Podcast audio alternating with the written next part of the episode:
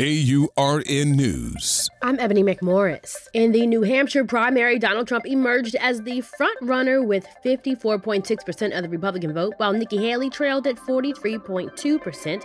Despite the gap, Haley has confirmed she's staying in the race, eyeing future primaries as potential game changers. On the Democratic front, President Joe Biden, securing an unconventional win through a write in campaign, is ramping up his campaign efforts as he gears up for a rematch with Trump.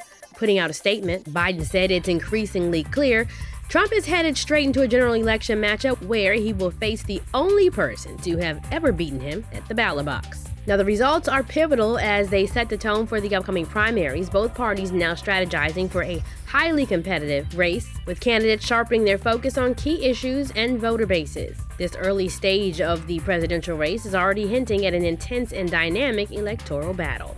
For AURN News, I'm Ebony McMorris.